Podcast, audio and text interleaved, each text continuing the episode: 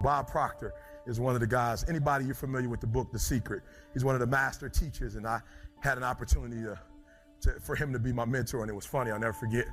We were talking, and um, he said to me, "Son, how much do you charge?" It's about a year ago. I said ten thousand dollars. I was excited. I come from poverty, Glenn. I come from a working class. I made you know ten thousand. I can do twenty gigs a month. ten thousand. My mother never, never made ten thousand at one time. I'm excited. He said ten thousand dollars. I said, yeah. He said, what else? What else do you do? I said, well, I've got the book, The Secret to Success. He said, oh, you sell a book? Oh. I was asking to be mentored, not insulted. He said, oh, your little book, you still selling books? I said, still, still? I'm sorry, I'm from Detroit, high school dropout. No, nobody on my block is an author. Nobody in my family is an author. When you say steal, help me out. What do you mean by steal? We made over a million dollars the first year. What do you mean steal? He says, Eric, nobody really makes good money off of books but chicken soup for the soul. He said, you give this away and you turn it into an ascension program. I said, a who? He said, an ascension program, kid. He said, listen to me, the little TGIM thing you're doing, that's for people who don't really want a lot. There's a group out there, they want to learn how you did it from top to bottom, son. You need a program, you need a university online. He said, $10,000? You're one of the best in the world. 10000 He said, do me a favor, let's start at least at 20. I saw him six months later. He said, Eric, how's the 20 thing coming? I said, it's going great, sir. He said, what do you mean it's going great? I told him 20 and everybody's doing it. He said, then that's a problem. Lions are wired differently. I said, what do you mean it's a problem? You told me to say 20. I said 20, now they're giving me 20. Like, is this a trick? He said, no, if you're saying yes, it's a problem. Say a number that they're going to say no to, and then you can negotiate. So tell them 100 and see where it falls. Say, I bet you won't be anywhere close to 20. Sure, what am I telling you? He said, your problem is you think like a kid who grew up in Detroit. You think like a kid who came from poverty. You think like a kid whose mama had him at 17 years old. That's how you think. You're not wired to be who you've been called to be. What you need to think is not how you see the world, but what you need to see is how the world sees you. And the world doesn't see you as a 10,000 kid. The world sees you as much bigger. And when you can see yourself as the world sees you and not how you see yourself, is when you're going to go to another level. Let me tell you something. Welcome in. You are listening to another episode of keepthechange.co.nz Money Mail. We're still in lockdown, so I'm starting off with some of the videos and content that I have stored in my arsenal, in my ammunition, my vault that I like to dive into and listen to. And this is an absolute cracking video I came uh, came across in, a couple of years ago now, and it's Eric Thomas who is talking. His nickname is the Hip Hop Preacher a huge following over in the States, and that video is called Change the Way You See Yourself. It goes for about 10 minutes, and you've copped the first couple of minutes at the start there, and it gets to the point um, at, or just after I turned it off basically, but it is the, the thinking around who you are and who you see yourself and why that's uh, who you see yourself to be and why that is so important because often when we grow up through life, we build a story for ourselves of how we see ourselves, and we forget that we carry that with us for our entire life. Whereas the people that we come into interaction with day to day, week to week, that we meet, they don't know those stories about us. They've built their own story in their head, how they see you. So how you see me will be different to how I see myself, and vice versa. And it's a very, very important lesson to learn because usually we hold on to the past and the stories of the past and give ourselves reasons why we can't do things. And you will see there's actually, uh, I can't remember what the lady's name is, really inspirational chat from a lady who she has a, a large blog, and it's massive, and she kept saying, "Oh, it's small," and talking down the things that she was doing. And what she basically realized is that this was conditioned into her as she grew up listening to her dad tell her, "Oh, you're daddy's little girl, and you're my little girl. You're just a little girl. And her whole life, she's gone through thinking, I'm just a little person. I do little things, and I, I've got this little blog. And that's not how other people see her. That's not how the world sees her and the information she puts out. But that's the story that she had told herself and was still holding on to. So, very, very important to identify where you've come from in your life and the parts of the story that may not necessarily serve you well anymore or that maybe you hold on to as an excuse. Or oh, I didn't grow up with a good education, or um, I had troubles in my youth, or I didn't like going to school, or I've never liked math, I've never liked money. All those types of things are stories and chapters of stories that we've told ourselves. And unfortunately, those things are often not how other people see us. So, say you are a business owner and you have a number of staff, but you've always told yourself that you don't like money and you've sucked at it and you don't care about it. That's not how staff are going to see you. Most likely, they're going to see you as somebody that understands money, probably making heaps of it because you're in business, should be shouting all the beers on the Friday for all the staff because you're loaded and you can just do what you want and business is awesome, all these types of things. And they'll see you as a person who you don't realize. And that's why it's very important to decide who you want to be and build that story out. So people will often build a profile of the person they want to become, and they will then go about taking the actions to make that happen. This is very, very powerful, and again, more stuff that we don't get taught when we're growing up. I know you probably think, well, I came here to listen to a Keep the Change lesson. Uh, now we're seven minutes deep on building a profile and story for ourselves. But you can literally watch this play out recently with the Olympics. So many of them, they tell the story of, you know, this is how I started with sport. I've always wanted to win a gold medal. I've seen myself doing this, and here I am, and it's just such a great thrill. They've built out the future version of themselves. Excuse me, and we sit at home and watch on the couch, and we see them as champions, as Olympians, as medal winners. We're not thinking, oh, wow, I wonder if that person has any problems or if they struggle with money or whatever. Like, we just see them for the story that we want to give them. So, what Eric's video is about here is getting rid of his mentality that he came from the hood and that he was brought up with nothing and that he's doing really well compared to what some of his peers are and, and his past life. And this mentor is saying to him, Mate, you're playing too small. You're playing way too small. You know, you don't understand how the world sees you. The world sees you as a way bigger impact and source of information and inspiration than what you do. You need you need to level your shit up. And that was his big wake up call to then go deeper into. So, very, very powerful for you there. I know not necessarily entirely money related, but often uh, it does relate to money. So, just uh, maybe go back to the start of that and, and listen again, or, or if that, that's got you really thinking, then check out Eric Thomas's video, Change the Way You See Yourself. I probably get through that maybe once a month uh, just to give myself a bit of a rewiring and to remember, okay, this is, you know, I might be going through uh, tougher times or might just be hitting some flat spots and stuff or doubting myself, especially if you're having doubts um, about stupid things or emotional things rather than being transactional and practical, then it's a great piece of content to listen to to go, right, actually, I need to think about how people are seeing me rather than how I'm currently seeing myself because – a, B, C, and D is not going my way. All right, let's get into this week's lesson. We ha- we are going to be talking about donations this time. We put this on Instagram a little while ago. Who wanted to learn about donations? And uh, it's week number seventy, and the subject line is "Need to claim your donations, Luke." That's me. You might remember from an earlier lesson that my business partner and I had a business called School Rebates we help parents claim back a million dollars from the government. Many parents didn't know that they were entitled to a third of their school donations. We made it easy for them to do it online. This was possible because we can all claim back 33%, 33.33% of the donations that we make.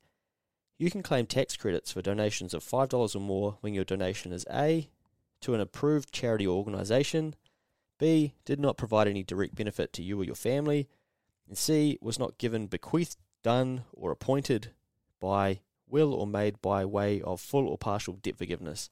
Basically, what this is saying is that if you give money to a charity or an approved organisation such as a school, then there's a high chance that you'll be able to claim 33.33% of that back. But if you are getting something in return, so you're getting some tickets to the corporate box, or uh, your family's given it to you when someone's passed away in a will, that sort of thing, that's probably not a donation, and you're not going to be able to claim a third of that back. Now, this is where it gets pretty good.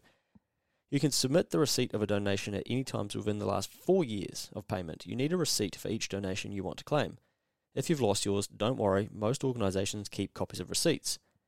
What this means is that you can claim donations you've made in the last four years. Where this was beautiful for parents with school rebates is that they didn't know that they could claim. They would go to their school and say, hey, you're an approved organisation. Do you have receipts for these last four years?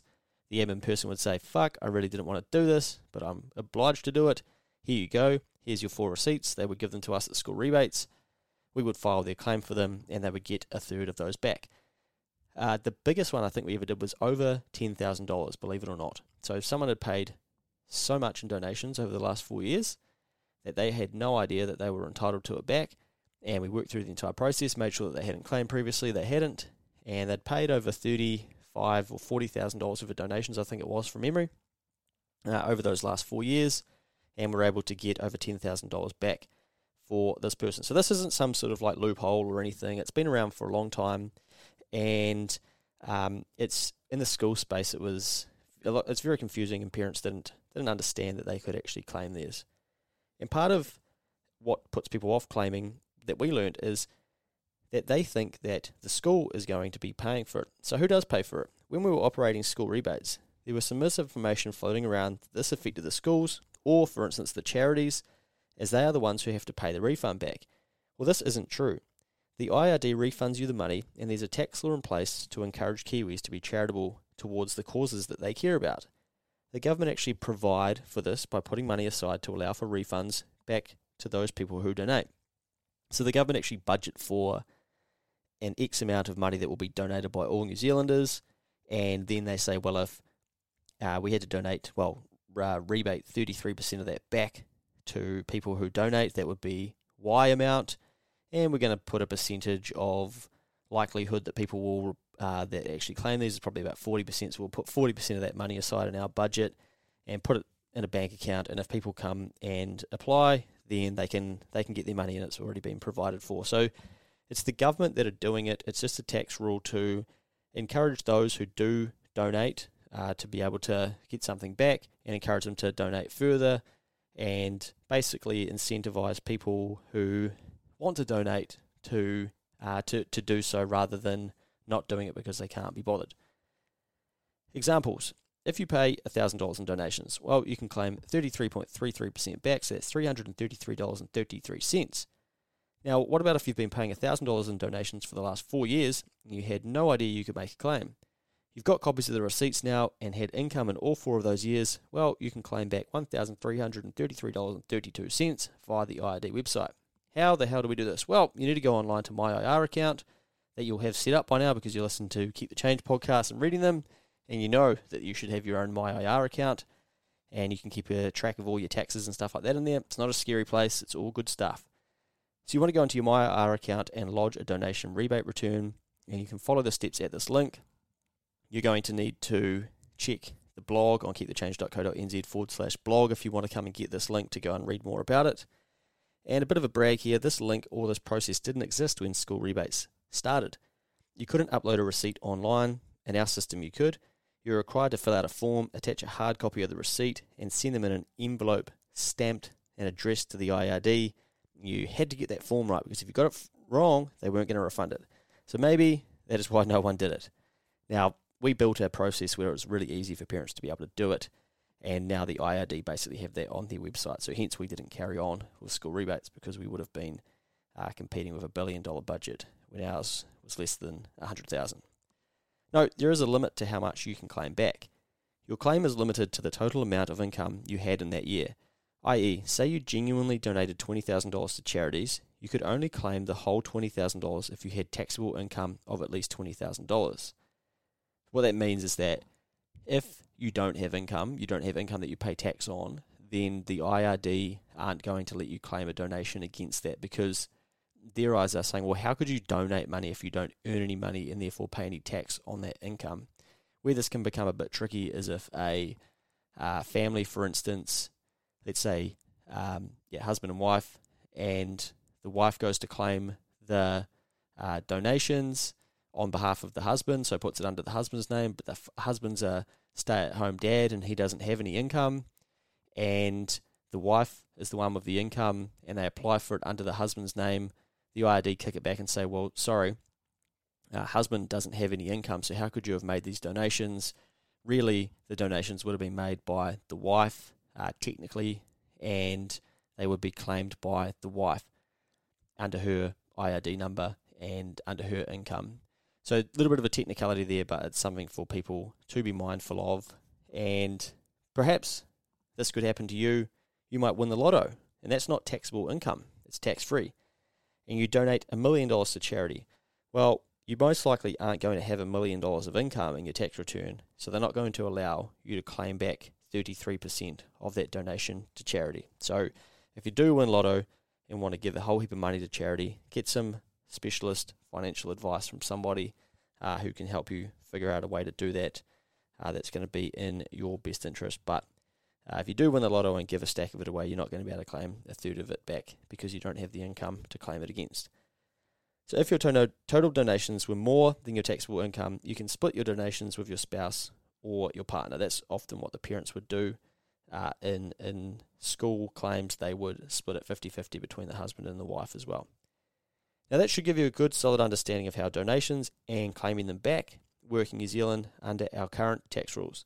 If you're interested, there is more simple reading at this link, ird.govt.nz forward slash donations. So that's the IRD website, ird.govt.nz forward slash donations, and you can have a read up on that. Be giving, Luke. P.S. You're one of 4,593 recipients. Did you know it is estimated that roughly $1 billion of unclaimed charitable donation rebates are sitting waiting for New Zealanders to claim them? That, that stat's been around for ages. I remember when we were doing school rebates right at the start, we kind of thought, wow, maybe we could start with schools and we can start doing charities. Um, and I don't know how accurate that that, that $1 billion is. Um, I did have some other stats on how much we give each year. I can't remember. I can't remember how much it is. I'd have to dig it out now. But Kiwis do give a lot of money to causes that they care about each year, and a lot of people just don't bother claiming the donation portion back because they can't be bothered. They didn't know that they could do it. It's not an easy process, and we're just like, well, what's the point? Or we have this misinformation that we probably shouldn't because the charity are going to miss out on a third of it because it's going to get refunded to us rather than sitting with the charity. So, you know, there's a number of reasons why people don't do it. Um, but, you know, you should know that if you do make donations and they're substantial, even if it's a hundred bucks or something, it's so easy now to upload your receipt in the IRD's website and they will do the checking effectively and be like, yep, this is fine, this applies, um, meets the criteria, and you'll get $33.33 refunded if you've donated 100 bucks or 33.33% of whatever it is that you do donate. Now, very, very simple, and I hope that a number of people already knew about this, but that should clear up some of the information uh, around donations. Phil and I, we ceased school rebates because basically we were getting parents refunds for 33%, and then we were charging a 15% fee, and we were we were basically breaking even. Um, it made a little bit of profit, but by the time we paid people to process it, make sure they're all done properly, paid for the systems, paid for all the marketing to be done, it was a business that we started from absolute scratch with zero customers and zero clue what we were doing, to be fair. And we really got it humming, but it was very evident that without really, you know, without throwing a lot of money at it, it was going to be a hard business to make sustainable and successful, and there was probably something we were going to need to do off the side of it. So perhaps offer the parents a, another form of uh, good or service that they could buy for us to be able to generate some income. So we didn't carry on with it, but it did teach me a lot and myself and Phil a lot, and we've retaught a number of the lessons by the thing the things that we learnt through school rebates. Um, yeah, uh, in in next advisory now, so it's been very very beneficial. But uh, one of my fondest memories of school rebates, well, not my fondest memories, probably when I say fondest memories, actually would be the feedback that we got from people. A lot of people would do the application at just a hope that maybe they'd get something because we would deal with the schools and get the receipts back. So that's where it was a massive time suck. So we would have to follow them up and where is it and make sure it was all accurate. And then we'd refund the parents, and some of them were just like, wow, I had no idea. You know, I'm so stoked, and I've been able to buy rain jackets for my kids this winter. This is, you know, I don't know how much this $127 you know, means to me.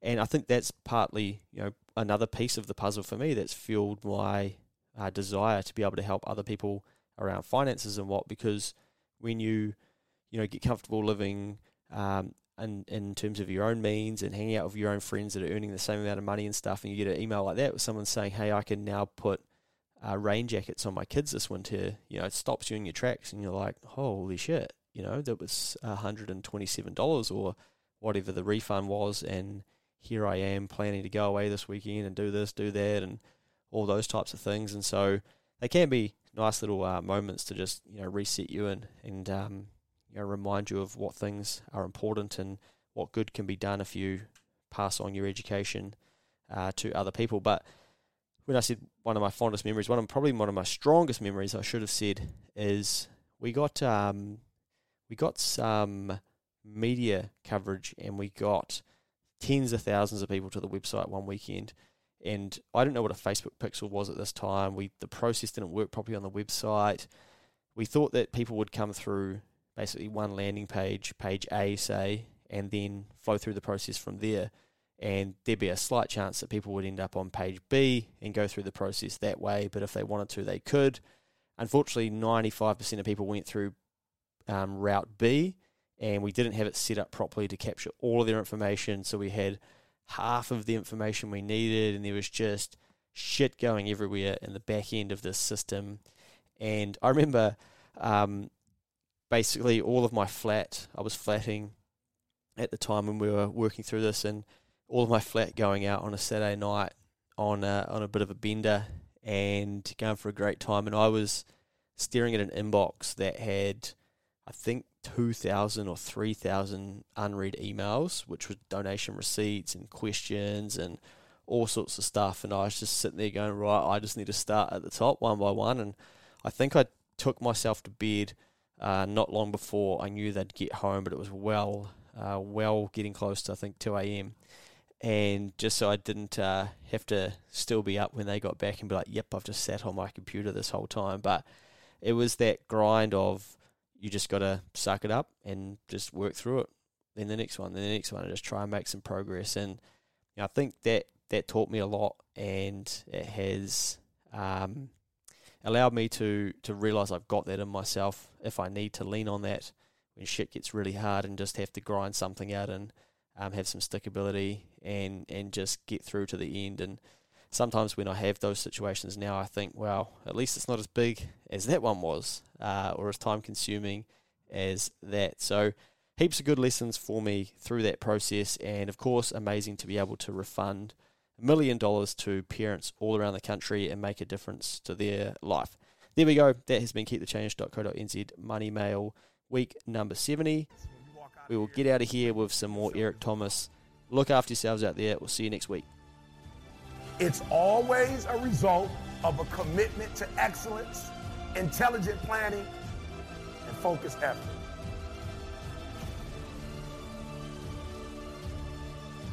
You're not going to be the best. You're not going to catch the best if you're not intentional and deliberate. And there are those of you in your in your space and whatever you're trying to do, you don't even represent the best in your space. And you're still not giving 120. You're trying to catch the guy. You're trying to catch the female. That's the best. And you're waking up and giving me 70%. You're giving me 80%. But yet you have these dreams that you're going to be the best. How?